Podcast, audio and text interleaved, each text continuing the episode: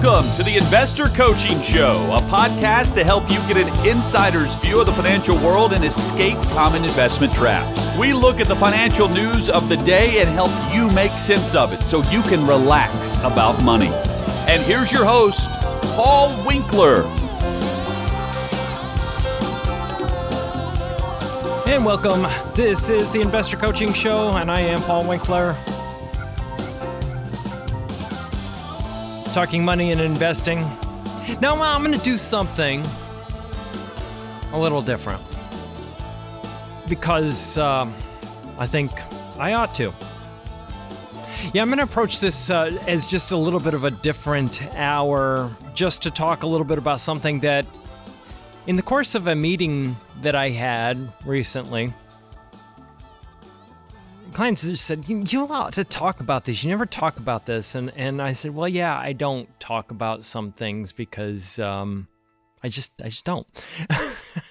but, it, you know, just how do you know for sure what your investing strategy or a person that you go work with? I see people on Facebook, for example, or I see people on social media, go talk to XYZ investment firm and then I go, well, if you really read their contracts, you probably wouldn't tell people to go talk to them because you probably never read their contracts. You never read their ADV.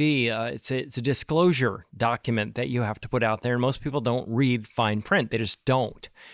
You know, so how do you know what you're doing? You know, how do you get some kind of an inkling that what you're doing is prudent and, and you know, good way of investing?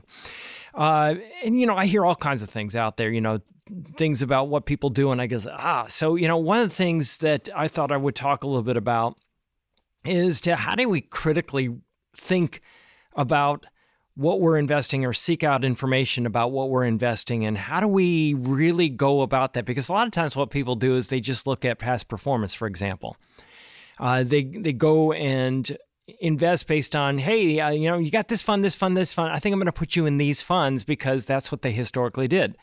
And you go, well, great. Uh, what are they going to do tomorrow? what are they going to do next week? And, you know, you can't know that. You know, hence, so investing based on historic performance, you know, what do markets do? They go up and they go, and I often will do this with people and go, okay, you hear about looking at three, five, and 10 year track records, right? That's what you hear about investing based on, right? And yeah, yeah. And it seems to make sense, right? Yeah, it sounds good. Well, what are we looking at? We're looking back at the rear view mirror when we're investing, when we do that. And if you look at it that way, you go, well, wait a minute. Uh, the prospectus says past performance is no guarantee of future results, and, and you know it, it says it's no guarantee, but you know it, it seems to be a good uh, it, it, implies what it's going to do, doesn't it? I mean, doesn't that kind of imply the past performance? You know, that's that's what people. It's where they go mentally, and we are shown past performance as if it's going to be future performance. I mean, that's what gets people to sign on the dotted line.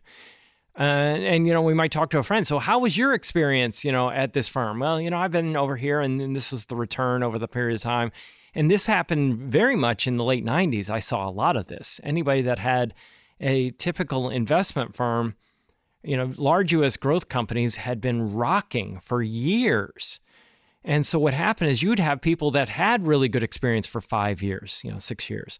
And then people piled in and said, wow, you know, you ought to talk to my advisor. And they would pile in. And then, of course, what happened is the tech stock, you know, that whole debacle occurred and you had an 80% decline course. So now we look back and go, wow, that was a really bad idea looking at short term past performance. But that's, you know, typically what we look at. So what do you look at if you, you can't look at that?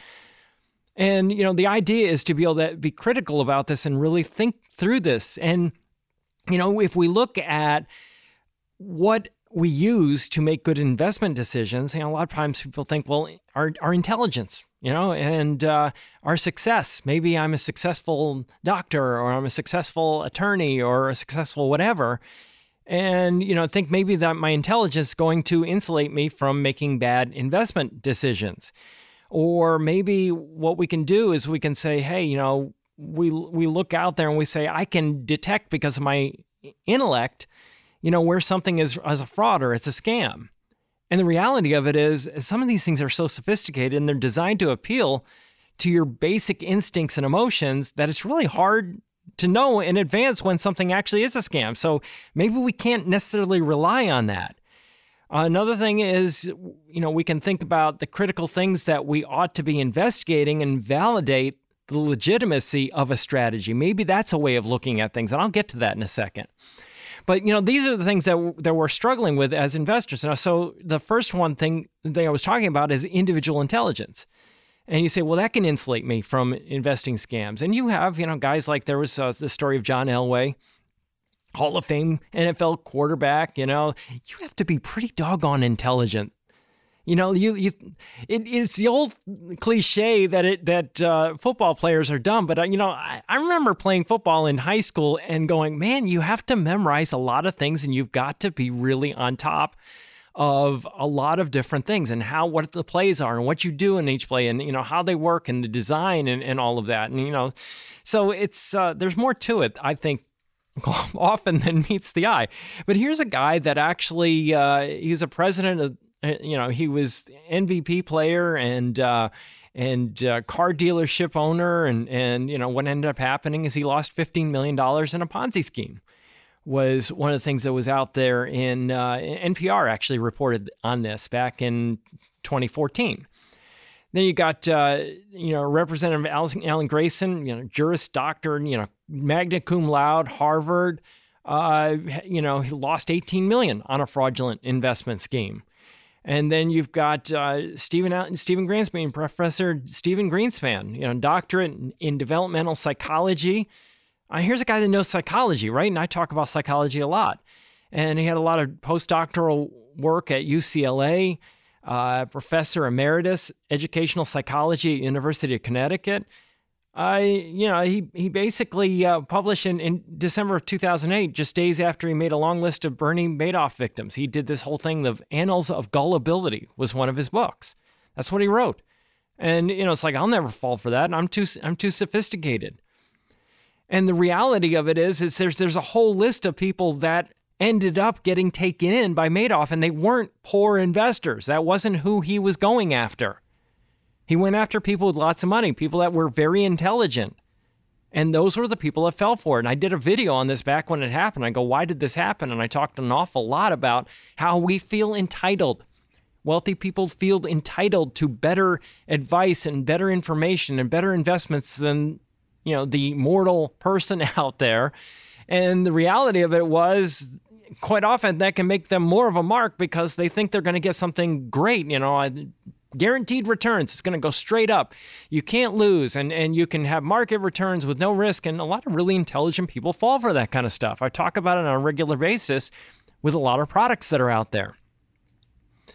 And what happens is that you know the uh, you and this one person, uh, Pat Huddleston, actually uh, said this. Uh, it was uh, in my time at the U.S. Securities and Exchange Commission. This is a quote. If you gathered together the PhDs, the MBAs, DDSs, CPAs, attorneys, and other college graduates we talked to who had lost six figures to a scam, you could not stuff them all in Ted Turner's biggest house. And, you know, people don't expect to be victims of scams. We just don't, or frauds, but we're actually, some of these people are going to be the most vulnerable. And we have the stereotype that it's old people just people that have reduced cognitive abilities are most, most likely to be scammed and that's not necessarily the case. Yeah a lot of times they you know they do end up as victims of these things but it's not necessarily the stereotype that we ought to be focusing on. And what happens is our self-confidence as we get older we actually become more self-confident and the reality is that our cognitive abilities do tend to wane. I did a thing on that a few weeks ago where I was talking a little bit about our best age that we make decisions. You know, the, the age that we make our best decisions and, and the best age for making your great decisions, you know, and then what happens after that, we may become more confident, but we become less able many times. And what happens is that we fall for things we never thought we'd fall for. There were like 10 billion in losses were reported to the FBI in 2022. I mean, that's a huge amount of money. And nobody's exempt. And what happens, these things are sophisticated. A lot of these investment schemes are very sophisticated. They sound good. Here's what we're going to be doing. We're going to be using uh, options contracts to limit the downside. Uh, we'll be using puts on the portfolio, and you may not know what that is, but it's a way of actually limiting downside risk on a portfolio or using covered calls or uh, we're going to actually do a lot of research in these markets. And, you know, there was an old joke. I was actually showing somebody a video this week. And I said, man, I used to use this video all the time in our workshops. And it was really, really funny. It was a Saturday Night Live skit. I probably ought to reintroduce it sometime to some of our workshops because it really is funny. But basically, what the whole thing was, it's a lady in a hotel room and she's getting dressed and she's talking to this financial guy. And the financial guy is talking about investing in dividend paying stocks. And she goes, Oh, you know, dividends is a sign of financial strength. Wow, that seems like it makes some sense. And, and, you know, the whole time the guy is like gearing up to jump out the window. you know, like, and not funny, but you know, you think about you know people jumping out of the window because the investing markets were going to crash or did crash. You know, in the 1930s, it was just kind of a playback to that, where you know th- this guy is, you know, and the whole time he's falling, you know, he's talking about how great of an investment this is, and and and she's just laughing as she's this lady, this client, she's actually watching the video and going, oh my gosh, that's really funny. And I says, yeah, we used to use that all the time in our workshops because that's one of those things that we see all the time. And how do you take income from a portfolio? Well, you have high dividend paying companies. That's what you do. And I said, well, the dividend is high compared to what? And the answer to that is it's high compared to the stock price. Oh, so the stock price is low, is what we're saying, right? Yeah. Well, why would a stock price of a company be low? Could it possibly be because it may be a distressed company? And the answer would be yes. You know, a lot of value distressed companies are actually low price because the future uh, prospects for the company may not be that great. and you go, that's what we're going to do. We're going to put all our oldest investors in the most distressed companies and we're going to take an income from it. And, you know, go, well, wait a minute. What if the dividend stops? I mean, that happens. You have these companies that pay dividends, and what happens if they, they can't pay dividends? They feel that they've got to pay a dividend. They've got to continue to do it. And you, and you hear these stories of this where they borrow money to pay the dividends. Now, what is a dividend? It's a subset of the earnings of the company. What if earnings stop coming in? Happens all the time. You look back through history, and all the most popular companies of the past are not even the companies that are even around anymore. Look at the Dow Industrial Average. You know, look back to the 1930s at uh, the list of companies that are in the Dow and ask yourself how many are still in there, and the answer would be zero. So you go, oh, well, wait a minute. Maybe earnings in the past don't mean anything about earnings in the future. Maybe that's not, but why is it taught? Because it sounds good. It sounds good. It's that's why I said a lot of this stuff, and it's not necessarily a fraud or a scam to sell investments based on dividends as an income, but it is something that may be less than optimal. Can we just say that? And what happens is that we have different types of things out there, you know, advanced fee type things or insider trading, you know, and, and we look at that and go, well, that's illegal. And, and, you know, what happens is that, you know, people engage in these types of things and market manipulation, you know, trying to buy things in advance used to be that you, you would go and get these faxes. You got to buy this company, got to buy this company. And it go, well, you know, why do I have to buy? Oh, this company is getting ready to take off. And then you find out that it's a thinly traded stock not a lot of trading goes on, and they're hoping that you'll buy it because literally you buying it can drive up the price so that they can sell it and make profit for themselves. You know, and then you have Ponzi schemes, you know, things that we hear about. And pyramid schemes and you know unauthorized pooling is another thing you see in wash trading and and you know cryptocurrencies things and all of that stuff. But what happens is these people go social and the losses are facilitated by some of these social media platforms, and the losses can be huge if you look at the research on it. And you know, we we see these things and go, wow, you know, the person says, "Oh, you got to be talking to my advisor, or you ought to talk to me. I'm a licensed advisor," and you don't know anything about the person. You know, so what happens is investors end up doing things and blindly not really knowing what they're doing. Now, I'm going to talk a little bit. I want to get into a little bit of what should we be looking at? What are the things that we ought to be looking at and thinking about? Back right after this. Thanks for tuning in to the Investor Coaching Podcast. Now, you may be one of these people that's been listening and realizing, wow, investing, there's a lot more to it than meets the eye, and financial planning, tax laws constantly changing, and recognizing that maybe you might need some help in this area, but you don't want just anybody to help you out. So, we have 10 offices in the Middle Tennessee area, and everything that we do is fee only. We align our interests with your interests. So, you can get an initial 15 minute phone call with any one of our offices just by going to paulwinkler.com forward slash call. That's it. Every one of the offices is run by somebody with 20 plus years experience. They're all degree planners. They all have academic backgrounds in investing, and you can get the help that you need. So if you want to set up a complimentary phone consultation, just go to paulwinkler.com forward slash call. And we look forward to seeing you soon. Know, I was talking about the cryptocurrency thing, you know, before, and that was something that I railed about for a long time before some of the biggest cryptocurrencies just went to heck in a handbasket. It wasn't like I started talking about it after it went it came crumbling down. I talked about it well before it happened. And you know, it's just one of those things that you know, well, how do you know that's going to happen? I don't know when. You don't know how.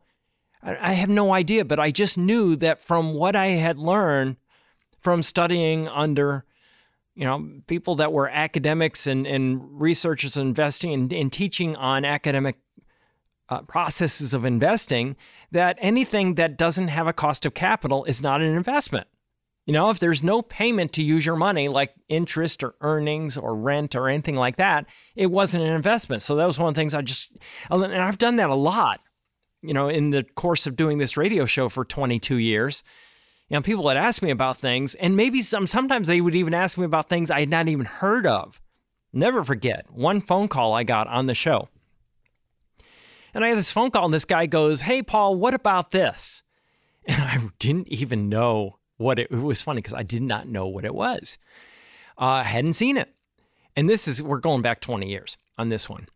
And what happened is I said, So, you know, tell me a little bit about what it is, what it is that's attracting you to it. and he goes, Well, it's this, you know, he talks about this return without risk. And then I start talking about, Oh, wait, wait, let me just tell you a little bit about return without risk, okay? I said, if you look at an investment and it says we're going to give you lots of return, but there's no risk, ask yourself this question. When you invest, what are you doing? You're letting somebody use your money. Yes, right? Okay, got that why would they give you a high return or give you a lot of payment if there were no risk? I mean, what kind of what are you putting up with? I mean, if you think about it, when you go to a gym and you work out, what are you doing? You're putting your muscles under strain. When you run, you're putting your muscles and your body under strain. Why? Because you know intuitively that to get some gain on something, it's gonna you're gonna have to put something out. If you want to become let's say, a successful doctor, you're going to have to study and you're to have to study hard. You're going to have to put on long hours cracking books. You know, it just doesn't, somebody doesn't drop, you know, doctor in front of your name or put JD after your name or, you know, any of the financial, you know, planning designations or whatever. They just don't drop it on you for just saying, gee, I want that. doesn't life doesn't work that way. It never works that way. You know, so if we look at any kind of thing where you're going to get some kind of return with no risk, I just said, you know, intuitively this doesn't work. And I said, here's the problem. And and, and I started talking a little bit about it in general, what I thought what uh, what made sense to this person. And I'll never forget a couple days later, in my office, I get a call from an attorney. And the attorney goes, Paul, I listened to your show and you nailed that. And I said, Great, explain. And he goes, I deal with that particular type of investment thing quite a bit. And let me explain to you what's actually going on. And he explained, and he gave me the details about it. I'm not going to even mention what it was because it doesn't matter. It was a real estate involved type of a thing. But anyway, what happened? He goes, "This is what we deal with. I'm a real estate attorney, and this is what we do, and we do this day in day out." And you just nailed that. You know, they answer that question. Well, "That's a good thing," because I really didn't know what the person was talking about, right? But you know, I just knew in general. I wanted to talk about in general the idea of you know the investment returns and risk and how they're related and in the academic research and i just knew that you know that there was no such thing and of course you know turned out to be that way. But you know what happens with crypto and and you know that you just had these these things going up in value but it was just because there was demand and people were driving the price up.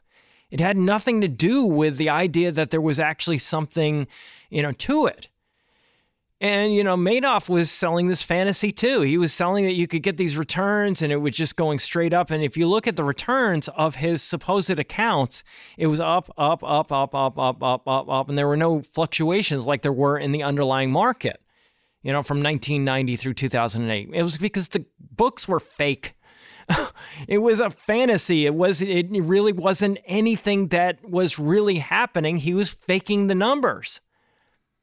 And what happened is he felt that he was trapped uh, by his own con because you know he didn't know how to get out of it. It was the craziest thing because you know he had a sidestep and he said maybe if I can, oh gosh, I made a sidestep. So he starts faking it and then thinks that maybe he can actually really make up uh, and and get higher returns so that he can come out of his scam. But you know, of course, it didn't happen.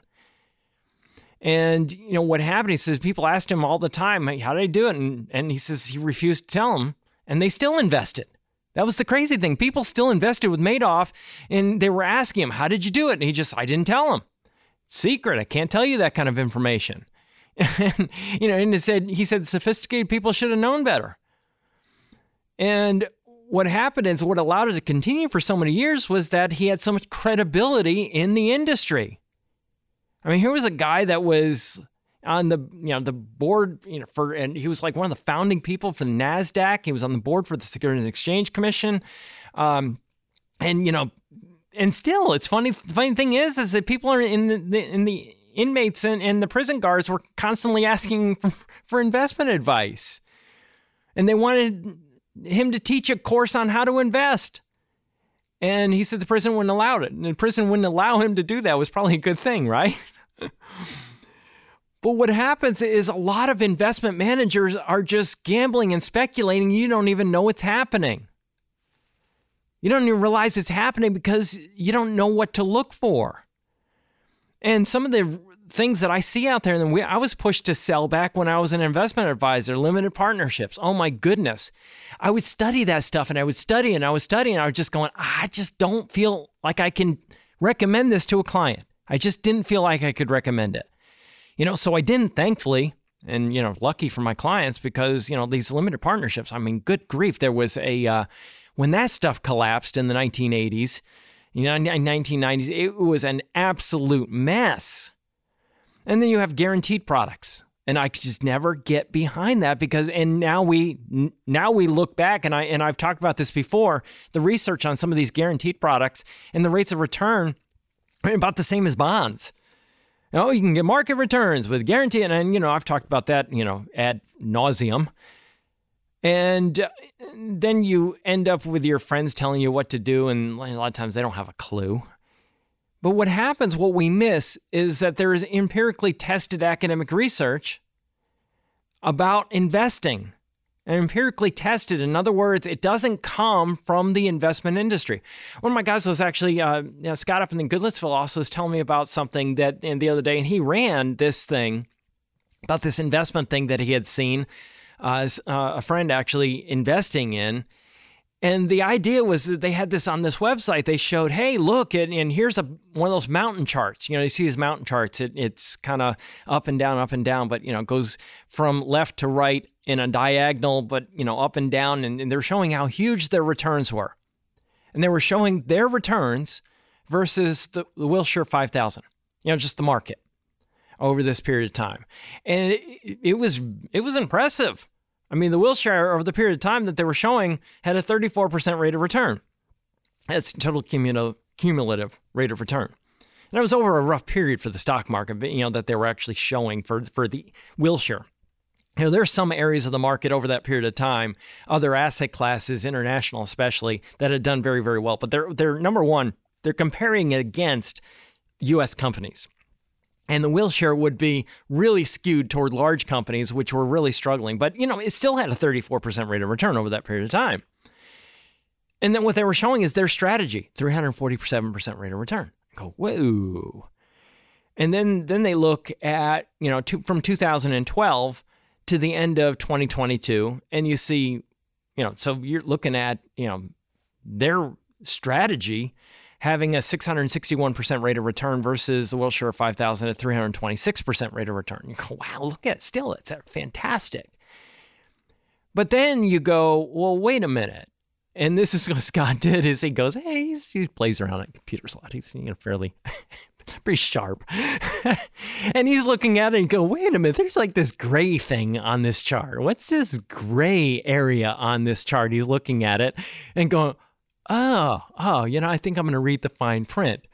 And the fine print says that the results before 2013 were based on back tests, is what it says. So they had to disclose it, but it was only in the very fine print. Which, who's going to read it? They probably aren't. And what they're basically showing is that, hey, we weren't really investing over this period of time. This wasn't what we were doing. But this is what would have happened had you been following this strategy that we're using.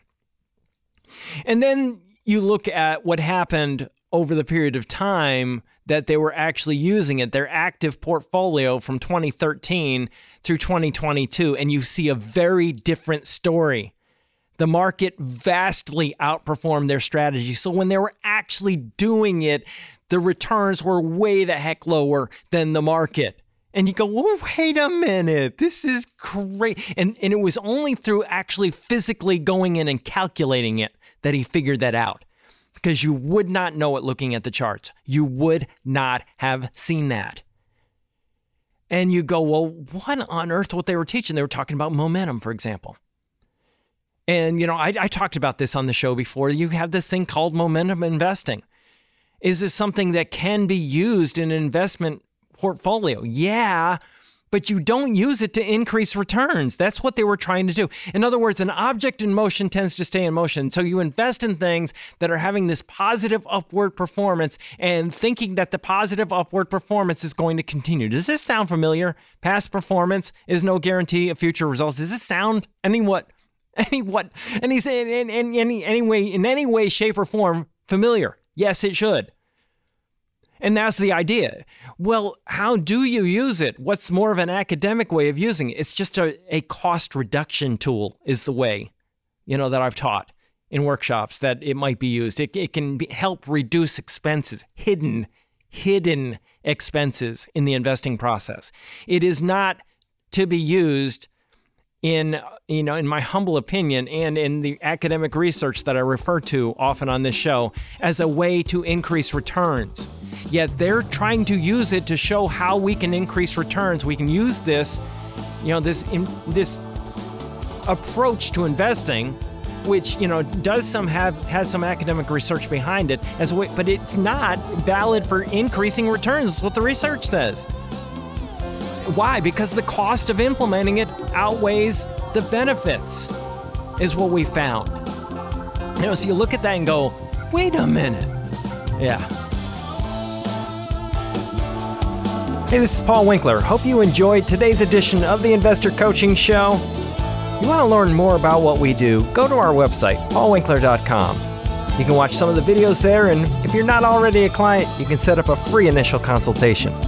Until next time, I'm Paul Winkler, reminding you that I believe that more educated investors are more confident investors, and confident investors are more successful investors. Have a great one. Advisory services offered through Paul Winkler Inc., an SEC registered investment advisor. The opinions voiced and information provided in this material are for general informational purposes only and not intended to provide specific advice or recommendations for any individual. To determine what investments are appropriate for you, please consult with a financial advisor. Paul Winkler Inc. does not provide tax or legal advice. Please consult your tax or legal advisor regarding your particular situation.